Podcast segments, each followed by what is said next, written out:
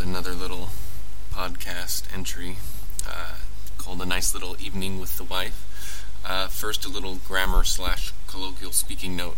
Uh, technically, saying a nice evening with the wife is wrong, but in colloquial speech, if a guy is talking to another guy, he might say, I went to a movie with the wife last night.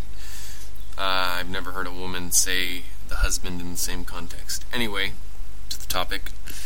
Uh, as I've said in other podcasts, I am not currently working at the moment.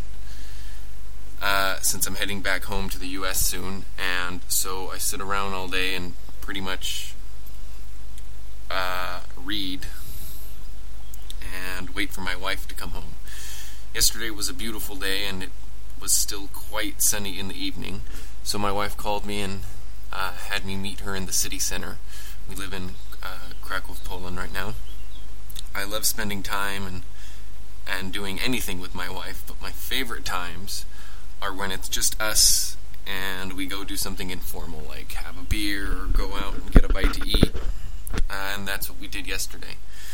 Nothing special really, but they're my favorite moments, and they're moments in time I'll have to live without for several months. Uh, we met at uh, we met at Theater Bagatela, which is a very famous theater uh, among the Polish and a general meeting place near the city center. We decided that we'd start with a beer somewhere, then get something small to eat, like a kebab. Uh, throughout the whole walk uh, to ever to wherever we were going, uh, she felt like having a beer, but when we got to our destination, of course, she opted for a cocktail instead. Uh, when I'm in the States, I don't mind drinking cocktails, uh, but in Poland, there's a huge quality price value discrepancy when it comes to buying beer in a in a pub or a restaurant uh, to buying any other kind of drink, whether it's juice, a cocktail, or soda. You get almost nothing in the case of juice and soda, and you pay almost as much as for a pint of beer. So when I go out, I drink only beer because uh, I can swallow the juices and sodas in a gulp. Luckily, Polish beer is extremely underrated. Uh, we found a place outside and had some pleasant conversation and decided to go get something to eat. Uh, we went to a place she always sees in the in the tram coming and going to work that she had never tried before and, and bought a couple kebabs. After that, she felt full, but I made her buy ice cream, which I got to eat after I finished mine. That's a little husband trick, by the way.